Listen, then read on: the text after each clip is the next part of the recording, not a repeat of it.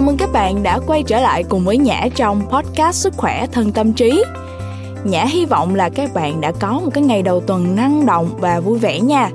Cuốn sách ngày hôm nay mà Nhã muốn giới thiệu cho các bạn có tựa đề là Mô hình xoắn động từ tiến sĩ bác sĩ Vũ Phi Yên. Cuốn sách này sẽ là một cái điểm bắt đầu hoàn hảo nếu như mà bạn đang bắt đầu hành trình uh, cho việc tìm hiểu và tìm cách yêu thương chính bản thân mình à, đôi lúc thì bạn sẽ có những cái câu hỏi như là tại sao ở với những người khác nhau thì mình lại có những cái trạng thái và cách cư xử khác nhau? Hay là những cái câu hỏi như là tại sao cùng một trường hợp nè cùng một vấn đề và hoàn cảnh nhưng mà những người khác nhau sẽ có những cái cách xử trí và phản ứng khác nhau như vậy? Câu trả lời à, theo bác sĩ vũ phi yên là do tất cả chúng ta đều đang ở trong những cái mức khác nhau trên thang tiến hóa tên là gen tinh thần của mình. Những cái gen này á chính là mã nguồn quyết định cho chúng ta là ai nè và chúng ta có thể làm gì với cuộc đời của mình. Một cái cuốn sách vô cùng đáng nghe không chỉ với những cái bạn trẻ đang tìm kiếm bản thân mà còn với cả những cái người chưa bao giờ có cơ hội và khả năng để quay về với chính mình. Bây giờ thì mời bạn cùng lắng nghe chương đầu tiên của mô hình xoắn động và đừng quên là tải ứng dụng Phonos để nghe trọn bộ cuốn sách này cùng rất nhiều đầu sách khác với chủ đề sức khỏe, thân tâm trí nha.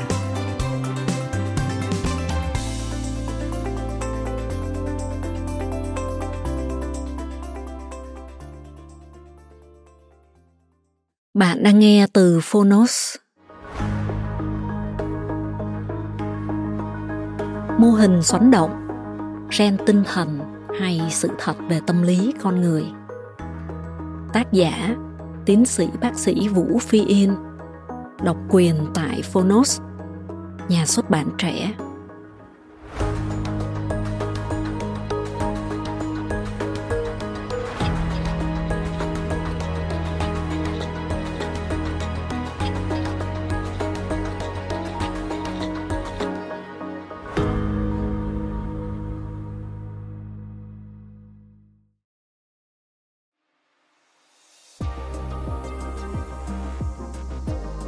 Chào bạn, tôi là Vũ Phi Yên, tác giả sách mô hình xoắn động. Bạn đang nghe giọng nói của chính tôi từ Phonos.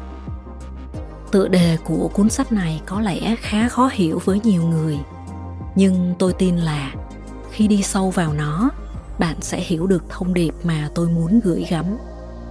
Tôi mong rằng với những gì tôi chia sẻ, hành trình nỗ lực tìm hiểu bản thân, hiểu về mọi người xung quanh của bạn sẽ trở nên suôn sẻ. Nếu bạn đang là một người đi tìm đường, thì cuốn sách này sẽ cho bạn nhìn thấy con đường phải đi và biết được bản thân đang cần tìm gì. Cảm ơn phonos vì đã cùng tôi đưa phiên bản sách nói này đến bạn. Chúc bạn nghe sách vui vẻ.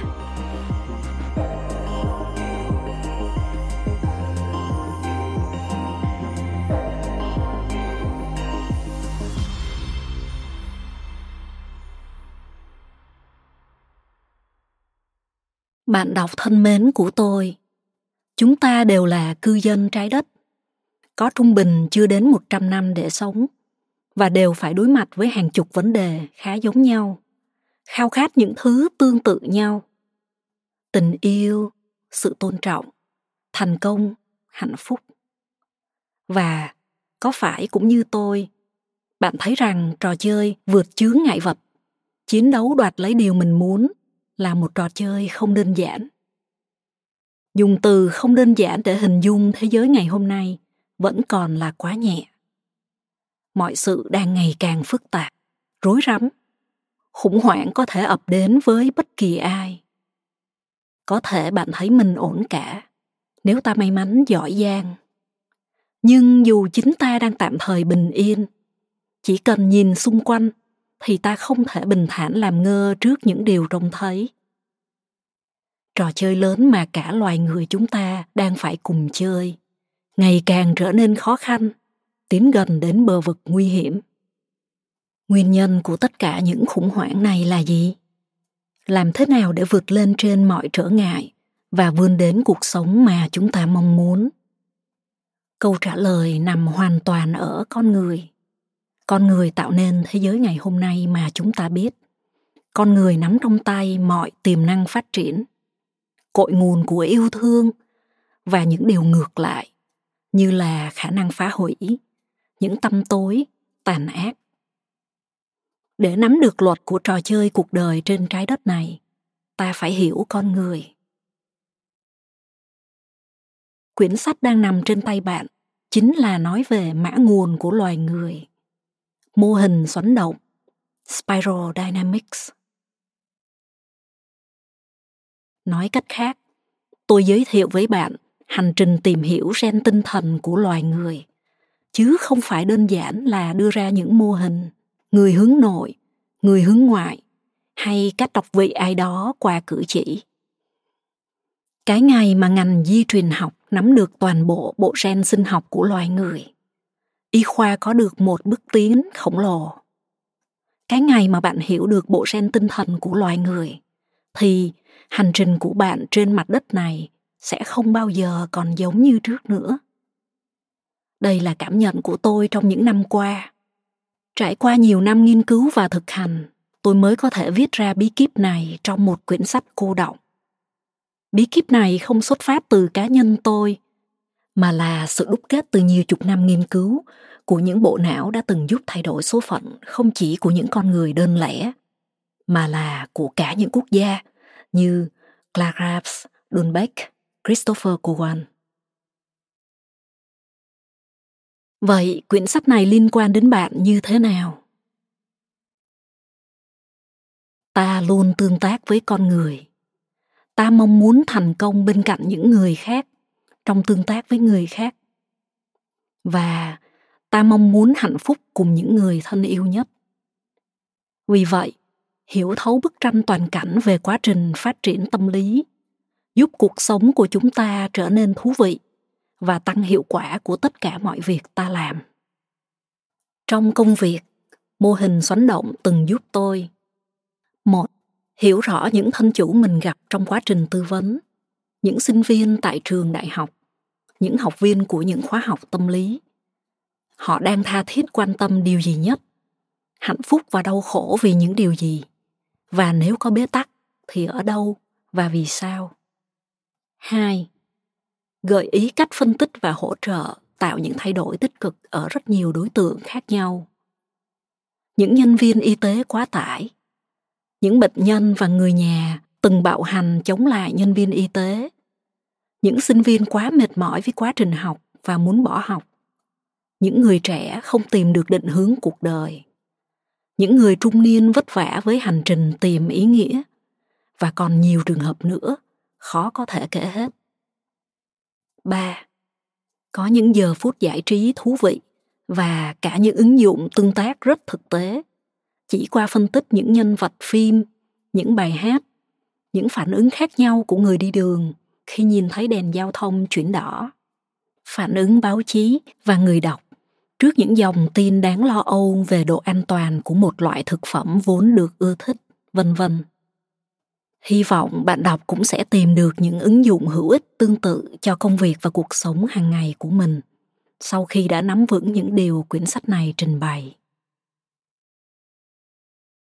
hướng dẫn nghe sách trong quyển sách này, tôi cố gắng diễn giải mô hình xoắn động một cách tương đối dễ hiểu hơn những tài liệu gốc. Dùng cách diễn đạt và ngôn ngữ đời thường nhiều hơn là thuật ngữ chuyên môn. Minh họa bằng những ví dụ của đời sống thực quanh ta khi có thể. Tuy nhiên, mô hình xoắn động vẫn là một lý thuyết lớn của ngành tâm lý học. Do đó, với các bạn đọc không thuộc chuyên ngành này, việc nghe sách cũng cần thời gian và sức tập trung trên mức trung bình. Sau phần dẫn nhập, ai đó hãy tóm tắt cho tôi nghe về loài người. Các bạn sẽ được tìm hiểu phần sâu xa nhất của tâm thức loài người, được mô tả qua các mã màu khác nhau, từ màu be cho đến màu xanh ngọc. Một khi đã thấu hiểu chi tiết các sắc màu cầu vồng của tâm lý loài người, chúng ta sẽ lùi lại cùng quan sát bức tranh toàn cảnh phần xoắn động, dòng xoáy của tiến hóa. Bạn sẽ thấy chính bạn phát triển theo hình xoắn ốc đi lên như thế nào, và cả loài người cũng thế. Phần những ứng dụng của xoắn động, tất cả những kiến thức này sẽ giúp bạn hiểu mình, hiểu người, hiểu cách cải thiện mọi tương tác như thế nào. Và cuối cùng, phần chuẩn bị cho cuộc phiêu lưu thứ n cộng một. Sẽ bàn bạc những điều bạn có thể làm ngay sau khi đã nghe xong quyển sách này, hoàn tất một cuộc phiêu lưu thú vị và có lẽ không mấy dễ dàng. Trong phần lời kết, bạn có thể thấy một danh sách những tài liệu quan trọng nhất về chủ đề này mà tôi từng được tiếp cận, được trình bày theo thứ tự độ quan trọng.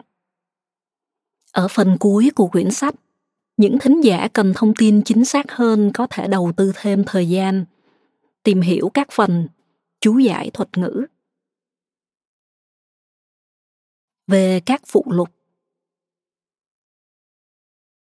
Một cách cẩn trọng, tôi trình bày thêm một số kinh nghiệm và suy luận riêng trong phụ lục.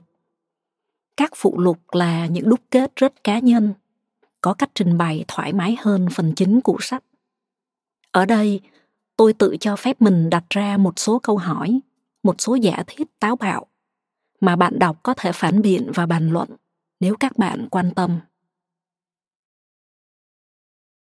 Điều khó nhất khi nghe quyển sách này là gì? Đây là một quyển sách nói về sự thật tâm lý con người, bao gồm cả những phần tươi đẹp mà chúng ta có thể tự hào nhận thấy ở chính mình, nhiều phần thú vị tương đối trung tính và cả những sự thật không dễ thừa nhận. Không dễ gì khi tiếp xúc với những phần bóng tối của chính mình, nhưng có thể nói rằng đây lại là đặc sản của những nhà tâm lý. Chúng tôi giỏi nhất là nói về những khía cạnh này. Thậm chí, đây còn là điểm tập trung chính của điều trị tâm lý, giúp thân chủ nhận thức được phần bóng tối của chính mình và làm chủ nó. Bạn có thể nhận thấy quá trình theo dõi quyển sách này sao mà dễ dàng khi nghe đến đâu là nhận ra đến đó. À ý này quen quá. Mình nhớ rồi anh x, chị y, rõ ràng là có những biểu hiện này. Thật thú vị quá. Nhưng khi bạn bắt đầu nhận ra, ồ, hình như đoạn này chính xác là mô tả mình thì phải, thì gay go rồi đấy. Cảm nhận khó chịu vì nghe thấy những mô tả mà bạn không thích thú sẽ bắt đầu xuất hiện. Cũng có khi bạn sẽ thấy mình đang say sưa nghe và tán thưởng với hầu hết những thông tin thu nhận được. Rồi, đến một điểm, tâm trạng bạn chợt biến đổi. Tụt mút nói như cách diễn đạt thông thường của thời đại chúng ta. Chúc mừng bạn. Bạn vừa chạm phải một nút bấm quan trọng của tâm hồn mình, có khả năng giúp bạn hiểu thêm về mình thật nhiều. Cảm nhận khó chịu ấy thường do một trong hai nguyên do sau đây. Một là bạn đang nghe về một bậc phát triển mà bạn đang vất vả vượt qua. Cần giải quyết nó để tiến lên. Hai là, bạn đang nghe về một bậc phát triển mà bạn chưa chạm đến được, thuộc về tương lai. Nó đã thu hút bạn một cách mơ hồ. Bạn đã nghĩ về nó, đã tìm hiểu ít nhiều, đã dợm bước về phía bậc phát triển mới ấy. Nhưng nó vẫn còn khá xa lạ dù là trường hợp thứ nhất hay thứ hai, bạn đều khó chịu. Dù là trường hợp nào, thì nay bạn cũng đã có một dấu hiệu đáng tin cậy, rằng mình đang thay đổi để tiến lên. Vậy, mời thính giả hãy đón nhận cảm nhận khó chịu ấy một cách vui vẻ và tiếp tục nghe. Trong trường hợp cảm xúc của bạn bị xáo trộn nhiều khi vấp phải những nút bấm ấy bạn có thể tìm nghe phần phụ lục một về bí ẩn của bóng tối và vì sao tôi lại khó chịu. Để có những giải thích chi tiết giúp bạn nhanh chóng yên lòng. Và bây giờ, chúng ta đã sẵn sàng để bắt đầu cuộc hành trình. Hãy tóm tắt cho tôi nghe về loài người.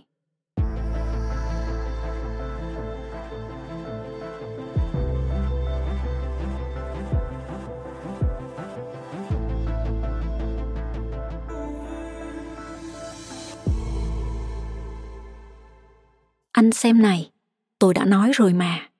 Cây không được tưới đủ nước. Chiếc máy đo độ ẩm hiện kết quả rành rành. Em thở hắt ra. Người bạn kỹ sư nông nghiệp của em lắc đầu, thu lại thiết bị, bỏ vào túi. Ở giai đoạn này của sự nghiệp của mình, em ờ, mong mỏi làm được một điều gì đó vượt xa hơn là thành công cho cá nhân. Chuỗi trang trại hữu cơ của anh được mở ngay trên những thửa đất của người dân địa phương với công nghệ tiên tiến học từ Israel. Còn nhân viên thì lại được tuyển dụng trong số những người dân tại chỗ. Biết bao nhiêu công khó, tiền bạc và kỹ thuật được đầu tư. Điều cuối cùng anh mong mỏi có được là tinh thần làm việc nghiêm túc và có trách nhiệm của những người nông dân trực tiếp làm việc nơi đây. Thế nhưng, thái độ đi trễ, về sớm, làm việc qua loa dường như đã nằm trong bản chất của những người lao động nơi đây. Khi được nhận lương theo giờ làm, thế nào họ cũng có cách để bớt giờ làm việc mà dùng vào việc khác. Với những thao tác làm việc chuẩn đã được huấn luyện cẩn thận thì khi không có người quan sát, họ thường xuyên không đảm bảo. Em ờ, từng trải qua một thời gian dài tranh đấu, tìm cách cải thiện hiệu quả làm việc của mọi người, vì vẫn muốn đặt niềm tin ở người lao động. Rốt cục, đầu năm nay anh cũng đã phải cho lắp camera ở tất cả các góc của chuỗi trang trại này. Thoạt đầu, anh rất khổ tâm vì cho rằng đây là một bước lùi, cho thấy niềm tin giữa hai bên đã bị tổn thương đáng kể. Thế mà, ngay cả cách xử lý ngặt nghèo ấy cũng không giải quyết được tận gốc vấn đề. Ví dụ như, nhân viên chăm sóc cây thuộc trang trại này, giờ đây đảm bảo thực hiện động tác tưới cho từng cây một thật đúng giờ. Xem bằng chứng được lưu lại qua camera thì không phát hiện vấn đề gì cả. Thế nhưng, họ vẫn xoay sở thế nào đó để giảm lượng nước tưới. Không lẽ chẳng qua là để giảm một chút công sức sách nặng. Em mờ cảm thấy ngao ngán vô cùng. Vì sao không bao giờ những người nông dân ấy cảm nhận việc tồn tại và phát triển của doanh nghiệp chung cũng là chuyện của mình. Thất bại là thất bại chung cơ mà. Nếu anh phá sản, họ cũng cùng lúc mất việc làm vì sao họ không thể cảm nhận cảm giác đồng hành và trách nhiệm mà lại chỉ quan tâm đến những lợi ích riêng nhỏ nhặt trước mắt bác sĩ quy bước nặng nề, đi ngang qua trước mặt mấy tiệm thuốc tây đông đảo khách vẫn là hình ảnh rất thường thấy ở những nơi này nhiều người nhanh nhẹn dừng xe lại trước tiệm thuốc, lao vào, yêu cầu một loại thuốc nào đó hoặc khai rất nhanh vài triệu chứng để người bán thuốc chẩn bệnh. Chẳng mấy ai cầm trên tay một toa thuốc chính quy. Bài báo khoa học vừa đọc trưa nay lại nổi lên ám ảnh bác sĩ Quy. Siêu vi khuẩn kháng tất cả mọi loại thuốc kháng sinh đã xuất hiện rồi và đã gây chết người ở Mỹ. Bây giờ, người ta có thể chết chỉ vì một cơn nhiễm trùng tiểu. Nếu loại vi khuẩn gây ra là loại siêu vi khuẩn kháng thuốc kia không một kháng sinh nào có thể ngăn chặn vậy mà ở đây người dân vẫn thoải mái đi mua kháng sinh để uống chỉ vài ba ngày. Chẳng cần có một chẩn đoán y khoa chính xác nào cả. Đội quân bán thuốc vẫn thoải mái, nghe qua vài triệu chứng sơ sài, rồi chẩn bệnh và kê toa thay cho bác sĩ. Vì đó là điều mà khách hàng mong muốn. Hàng loạt hội thảo nói về vấn nạn vi khuẩn kháng thuốc vẫn được tổ chức thường xuyên ở những khách sạn sang nhất nước. Nhưng ai là người đến nghe? Không chỉ ở đây quy biết rằng, tình hình tương tự cũng có thể thấy ở nhiều nước đang phát triển. Làm sao khoa học có thể thắng mãi trong cuộc chiến này? Làm sao luôn tìm được những loại kháng sinh mới, nhanh hơn tốc độ xuất hiện của những loài kháng thuốc? Khi siêu vi khuẩn ập đến thì ai sẽ chết? Mọi người. Nhưng ngày hôm nay, những bệnh nhân này chỉ quan tâm làm điều gì tiện nhất cho mình trong buổi chiều nóng nực đi khám bác sĩ sẽ mất một buổi làm ghé qua hiệu thuốc để mua kháng sinh đủ uống 2 ngày sẽ chỉ lấy mất của họ 15 phút.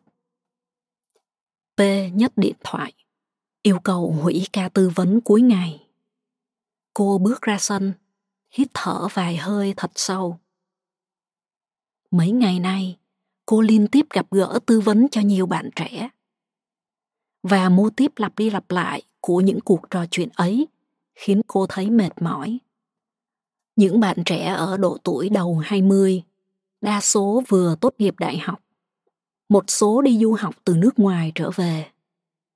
Phần lớn cảm thấy hoang mang, thiếu tự tin ở chính mình đến mức đi tìm nhà tâm lý để hỏi rằng thật ra em sai ở chỗ nào vì sao em thấy lạc lõng giữa thế giới này vì sao không ai hiểu em? Em có bị điên không? Sâu xa trong thâm tâm những bạn trẻ này, họ hình dung thế giới có thể tốt đẹp hơn hiện tại rất nhiều lần.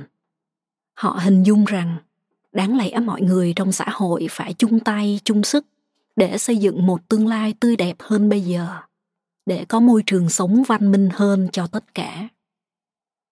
Mỗi khi có mặt trong những buổi hội thảo bàn luận về các vấn đề xã hội hoặc khi nghe một bài TED Talk đầy cảm hứng với nhiều triệu lượt xem, tim họ đập mạnh, máu trong huyết quản của họ chạy rần rật họ cảm thấy mình cần và mình có thể thay đổi thế giới. Nhưng khi trở lại với cuộc sống thường ngày, chỉ cần họ dám tâm sự những suy nghĩ này với cha mẹ mình hay đăng trên mạng xã hội, lập tức họ sẽ bị phủ chụp bởi một làn sóng cười cợt mỉa mai. Người ta gọi họ là những kẻ mơ mộng, thiếu thực tế. Họ đơn độc, tìm cách tiến lên, nỗ lực thử nghiệm những ý tưởng xanh rờn phát triển từ trái tim mình, rồi lại thất bại. Từng cơn nhiệt huyết sẽ bị bào mòn bởi những tuần, những tháng buồn nản vì nỗ lực không đem lại kết quả hoặc vì chính bản thân thiếu kiên trì mà bỏ cuộc đến đây, nếu họ đi khám, các nhà tâm thần học gợi ý rằng có thể họ bị bệnh hưng trầm cảm và yêu cầu họ uống thuốc. Ngày qua ngày, p nhìn sâu vào mắt những bạn trẻ ấy. Đọc được ở đó sự chờ đợi, một câu trả lời đủ sức trấn an cho câu hỏi, em có bị điên không? Vì sao người xung quanh không hiểu em? Và em cũng không hiểu họ. Tại sao? Không, em không điên. Và nhiều người trẻ khác trên khắp thế giới này cũng không điên. Tuổi trẻ không phải là một căn bệnh. P muốn trả lời như vậy. Nhưng lại không đủ luận cứ để đi xa hơn, cũng như không rõ phải làm gì để hỗ trợ những bạn trẻ này. Trong khi đó, ranh ranh là tình hình của họ đòi hỏi được cải thiện. Tâm hồn họ đang đau khổ chuyện gì đang xảy ra với thế giới này vậy? Vì sao chúng ta tồn tại bên nhau trong cùng không gian, thời gian, mà như thể vẫn trong những thế giới cách biệt? Mỗi bên có cách nhìn thế giới, cách hành xử của riêng mình, và ai cũng cho rằng mình đúng. Vậy thì ai đúng và ai sai? Ai có vấn đề? Ai bị bệnh tâm lý? Có thể nào không phải do bản chất của chúng ta khác nhau? Không phải vấn đề nằm ở sai hay đúng, khỏe hay bệnh, mà chỉ là sự phát triển của mỗi người khác nhau. Ba ví dụ về chuyện xảy ra. Trong nông trại hữu cơ, những bệnh nhân dùng kháng sinh vô tội vạ. Những người trẻ cảm thấy mình lạc lõng. Đều có thể được hiểu dưới góc độ là sự khác nhau về mức độ phát triển của tâm hồn. Carl gustav jung, một cây đại thụ trong ngành tâm lý học, có lần nhận xét rằng, trên một con phố, chúng ta có thể bắt gặp con người thuộc mọi giai đoạn phát triển. Người neanderthal, người trung cổ, người hiện đại, với tất cả những bậc phát triển ý thức khác nhau. Các bạn hãy hình dung đất nước khác nhau, người ở nông thôn, kẻ ở thành thị, giáo dục khác nhau. Làm sao có thể cho ra những con người giống nhau cho được? Mà ngay cả nếu môi trường sống là chung, ví dụ như cùng đất nước, cùng thành phố, sống cùng gia đình như trong trường hợp anh chị em, thì vẫn còn yếu tố cá nhân nữa, như trí thông minh hoặc tính cách, vân vân kết hợp những hiểu biết của mình về cả di truyền học người lẫn tâm lý học nhận định của tôi là một chúng ta giống nhau hơn chúng ta tưởng về gen chúng ta có bộ gen giống nhau đến trên 99%. Trừ một số trường hợp hiếm, chậm phát triển trí tuệ hoặc có IQ rất cao như Einstein, thì bộ não chúng ta có cân nặng và khả năng gần tương tự như nhau. Hai, chúng ta khác nhau nhiều nhất là về mức độ phát triển tâm hồn. Thoạt tiên, cách nhận định này có vẻ hơi mang hơi hướng kỳ thị, phân biệt. Có phải lỗi của tôi đâu.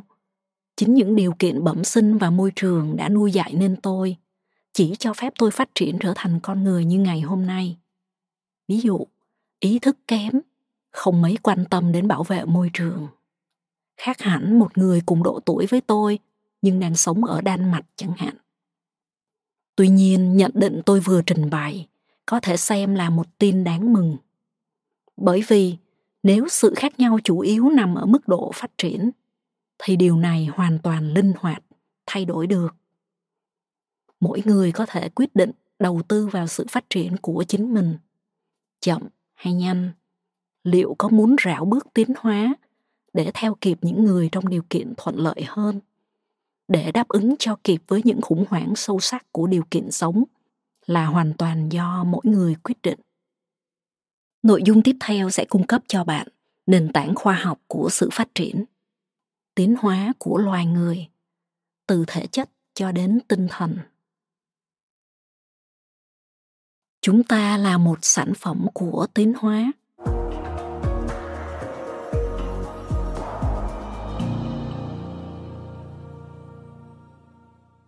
Tôi đoán rằng đa số chúng ta đều còn nhớ vài khái niệm trong những bài sinh học thời phổ thông. Tiến hóa, đặc uyên, cạnh tranh sinh tồn, chọn lọc tự nhiên, vân vân. Gần đây hơn, truyền thông đại chúng thỉnh thoảng lại khuấy lên đề tài này với vài tự báo gây sốc. Dạng như đã tìm được bằng chứng về sai lầm của thuyết tiến hóa đặc uyên dù hầu như không cung cấp bằng chứng khoa học gì, những bài báo ấy cũng nhận được sự quan tâm nhất định. Và cũng có một số người chia sẻ, tôi có thể trình bày rất ngắn gọn về điều này chỉ qua câu chuyện sau đây. Đây là một câu chuyện khoa học, một trăm phần trăm. Nhưng lại thực tế và dễ hiểu đến mức các bạn có thể đem kể cho một đứa trẻ nào đấy, con, em, cháu bạn chẳng hạn ngay tối nay, chắc chắn sẽ khiến em bé ấy thấy hứng thú. Đó là câu chuyện về gen leptin.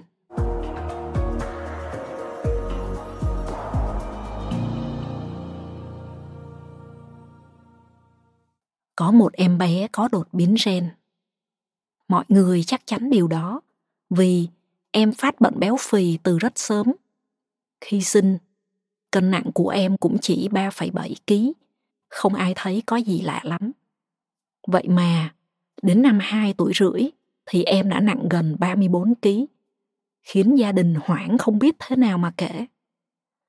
Cha mẹ em là một cặp vợ chồng Thổ Nhĩ Kỳ, thì lại đều có cân nặng bình thường. Chi tiết đáng chú ý ở đây là hai vợ chồng này là anh em họ. Cấp độ 2, anh em con chú, con bác. Các mối quan hệ đồng huyết chính là nguy cơ cho việc bộc lộ các bệnh lý di truyền ở đời sau. Và đúng vậy, kết quả nghiên cứu cho thấy, cha và mẹ của bệnh nhi đều mang mỗi người một đột biến trên gen leptin, một đột biến lưu truyền trong gia đình này.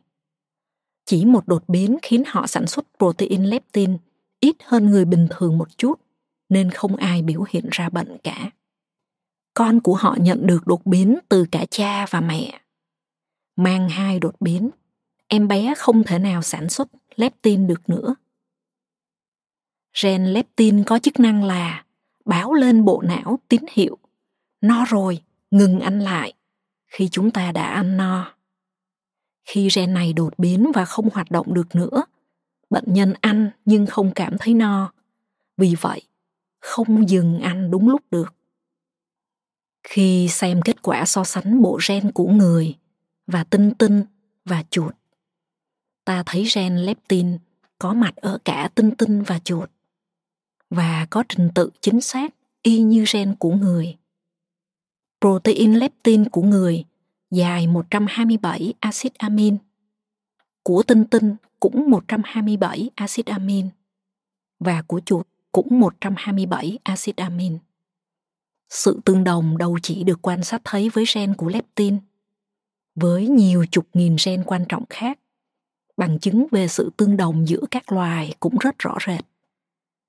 Vậy đó, khi chúng ta đã đọc được mã nguồn về thể chất, thì không còn nghi ngờ gì nữa.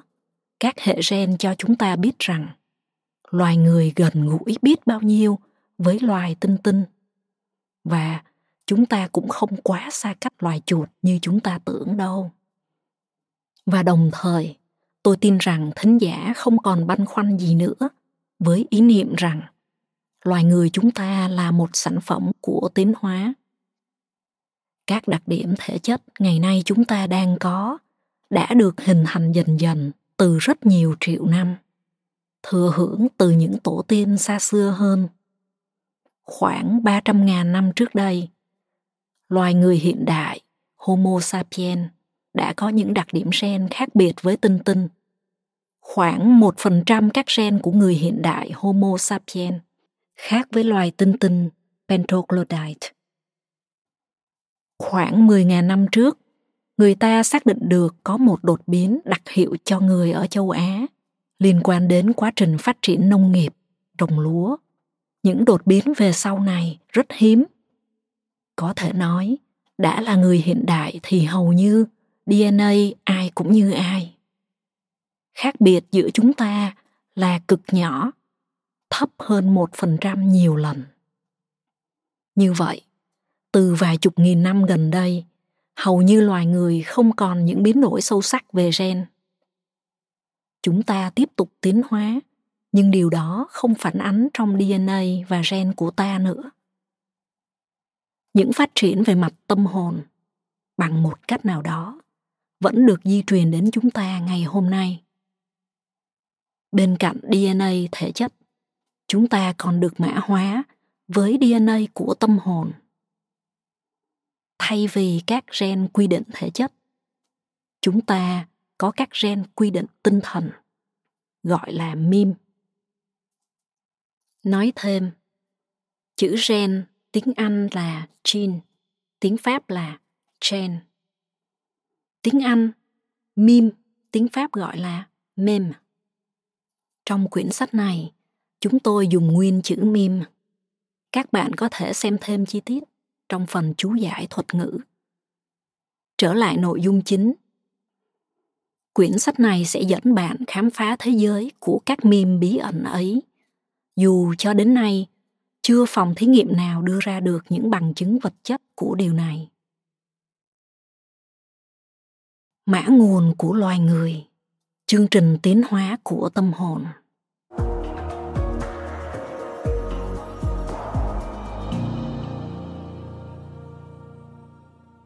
Lịch sử tiến hóa tâm hồn của loài người từng diễn ra trong một khoảng thời gian dài đến nỗi ít có ai cảm nhận được đầy đủ cuộc đời trăm năm đối với chúng ta đã là dài.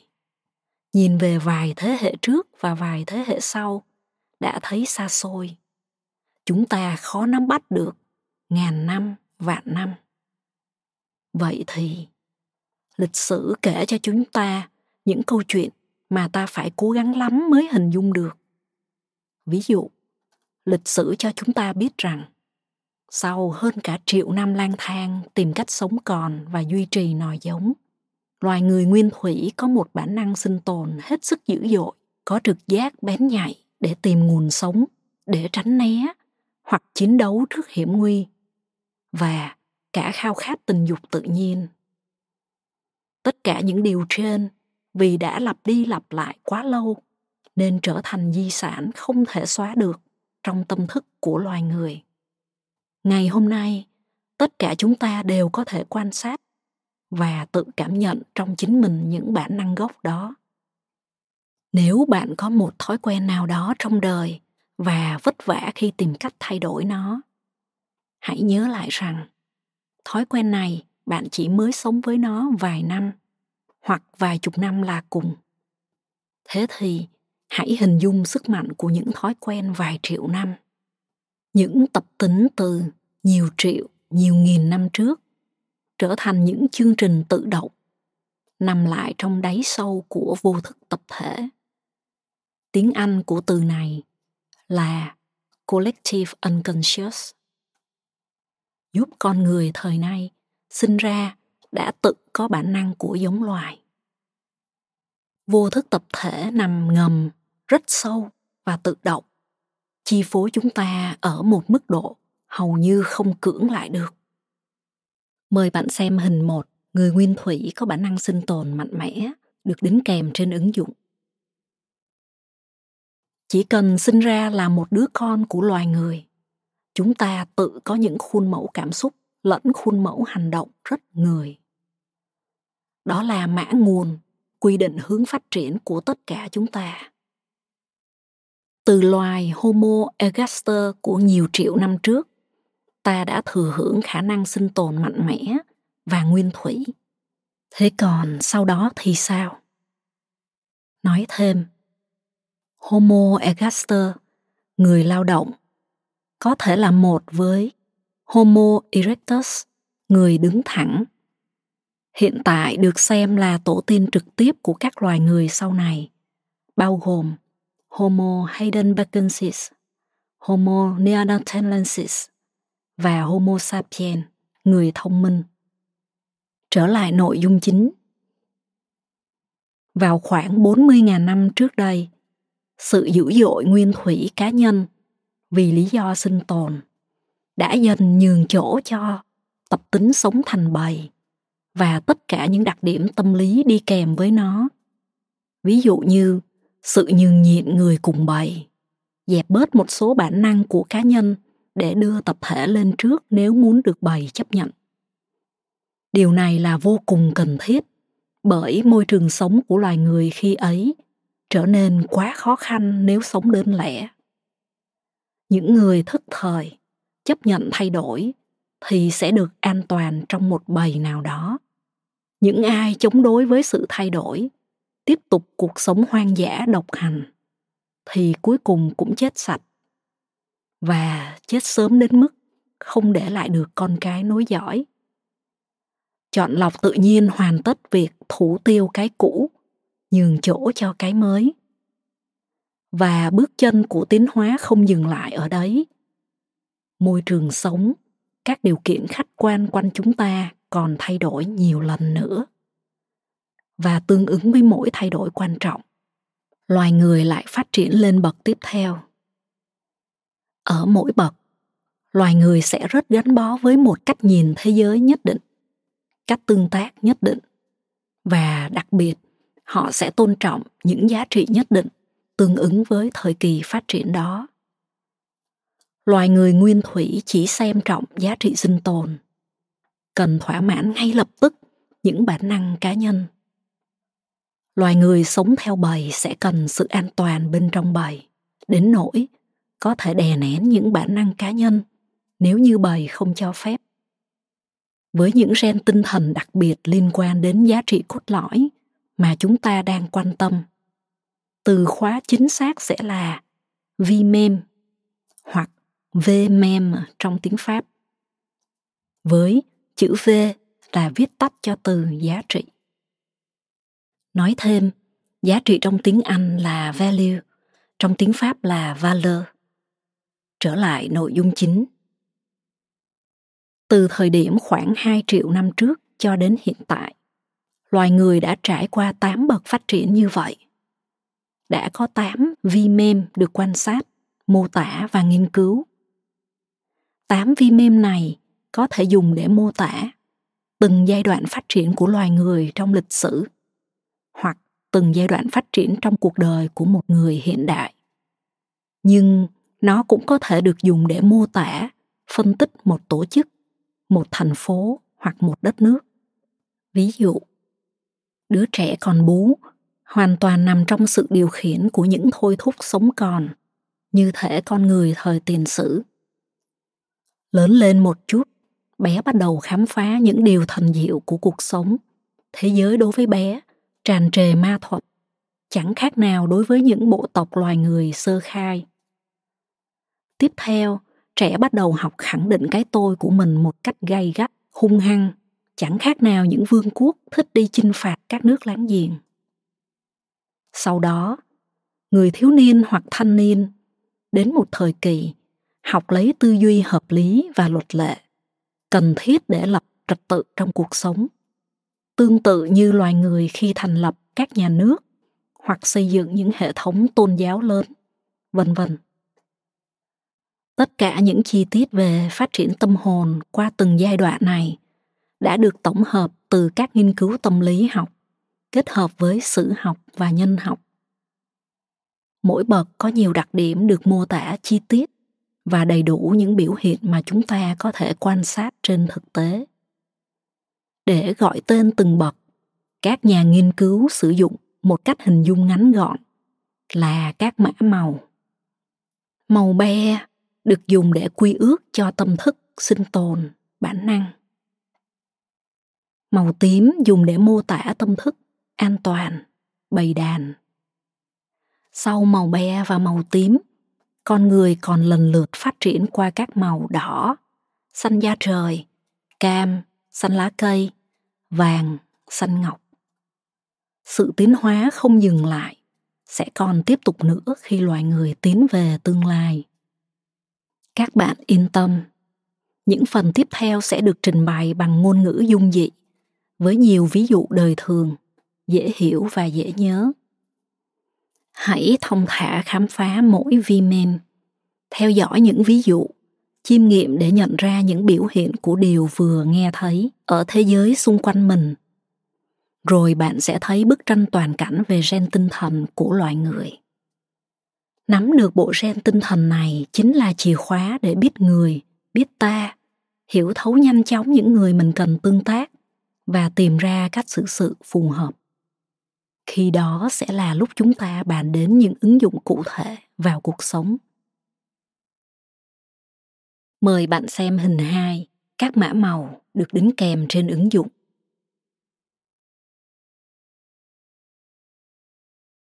Màu be, cuộc chiến sinh tồn.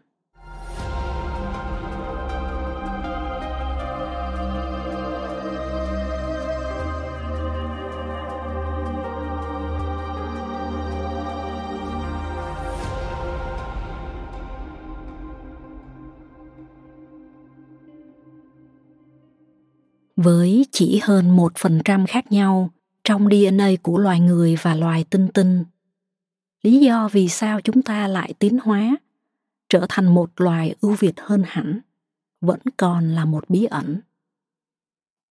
Dù nguyên nhân là gì, can thiệp của Thượng Đế, của người ngoài hành tinh hay một đột biến may mắn, thì sự khác biệt này vẫn rất rõ rệt những con người đầu tiên sống một cuộc sống còn rất bản năng, bị chi phối toàn bộ bởi những nhu cầu sinh lý. Nhưng khả năng sinh tồn mãnh liệt và trí thông minh đã khiến chúng ta tồn tại được trên mặt đất với nhiều loài mạnh mẽ hơn nhiều. Và thậm chí, sống sót sau cả những biến cố khiến loài ma mút phải diệt vong. Sâu trong tâm thức của loài người nguyên thủy tiếng thì thầm vô thức nói gì? Tồn tại tồn tại, ta cần tồn tại. Tập trung năng lượng vào tìm cái ăn và thức uống nào. Cơ thể ta không thích đói, không thích khát. À mà loài của ta cũng cần duy trì nòi giống nữa. Nên chỉ cần có cơ hội mà đang không đói khát thì ta giao cấu ngay. Cảm thấy sao làm vậy? Cơ thể muốn gì thì cho nó cái đó ngay lập tức, ta sẽ rất dữ dội để có cái ta đang thấy cần. Nhưng tình hình trở nên bất lợi thì ta chạy ngay, chạy rất nhanh. Sinh tồn sinh tồn. Với loài người nguyên thủy, chưa có khái niệm gì về cái tôi, về kế hoạch tương lai, về dành dụm cho những ngày xấu trời không đi săn bắt hái lượm được. Điều gọi là ý thức của loài người dường như chưa xuất hiện. Họ thường sống riêng lẻ, thỉnh thoảng theo cặp hoặc theo nhóm lỏng lẻo, hợp rồi tan. Trí thông minh sinh tồn của họ rất cao, trực giác mạnh mẽ, các giác quan bén nhạy, sức chịu đựng rất cao. Tất cả dùng phục vụ cho giá trị trung tâm. Tôi sinh tồn. Gã mở cái bọc và việc đầu tiên là đếm các que diêm có 67 que. Gã đếm tới ba lần cho chắc. Gã chia làm nhiều phần, gói bằng giấy dầu. Cất một bó vào trong cái túi đựng thuốc lá đã rỗng không. Một bó khác vào đai trong của chiếc mũ nhàu nát. Bó thứ ba vào dưới ngực áo sơ mi. Làm xong việc đó, gã chợt hoảng và dở tất cả ra đếm lại vẫn còn nguyên 67 que. Gã hong giày tất bên bếp lửa cho khô. Đôi giày da đanh, rách bươm, ướt sũng. biết tất nhiều chỗ thủng. Chân gã trầy da và rướm máu. Mắt cá dần dật và gã xem xét kỹ chỗ đau. Nó đã sưng lên to bằng đầu gối. Gã xé ở một trong hai tấm mền ra một miếng dài và buộc chặt lấy mắt cá. Gã xé thêm nhiều dải khác, buộc quanh hai chân, thay cả giày lẫn tất. Rồi, gã uống bình nước nóng bốc hơi, lên dây đồng hồ và mò vào giữa hai lớp chanh. Gã ngủ như chết. Bóng tối ngắn ngủi vào khoảng nửa đêm, đến rồi đi. Mặt trời lên ở mạn đông bắc chí ít là ngày đã rạng ở khu vực ấy vì mặt trời bị những đám mây xám che khuất. 6 giờ, gã thức giấc, nằm ngửa bình thản.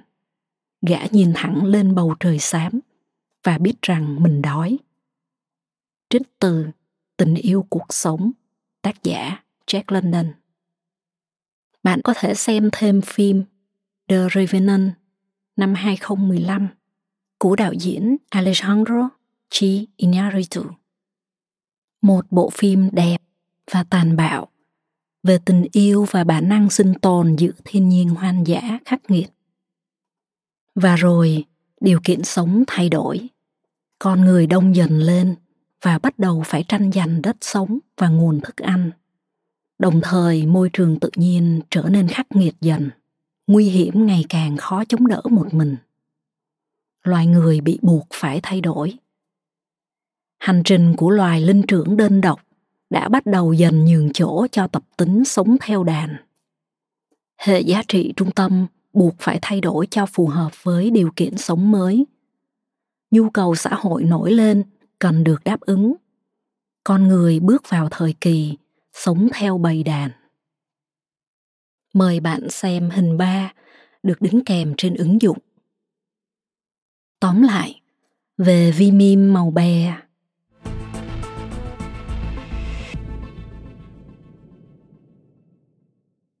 Các giá trị trung tâm là sự sống còn, ăn uống và tình dục. Thành tựu là khả năng sinh tồn mạnh mẽ. Ngày nay, vi mem màu bè vẫn còn được bật sáng trong các trường hợp sau. Một, những năm tháng đầu đời của con người hiện đại, tức thời kỳ sơ sinh. Hai, những người hiện còn sống gần như tách rời với thế giới văn minh trong những điều kiện sinh tồn rất khắc nghiệt. Ba, những người vô gia cư, người trong các môi trường khủng hoảng nặng như đói khát, người bệnh Alzheimer, vân vân.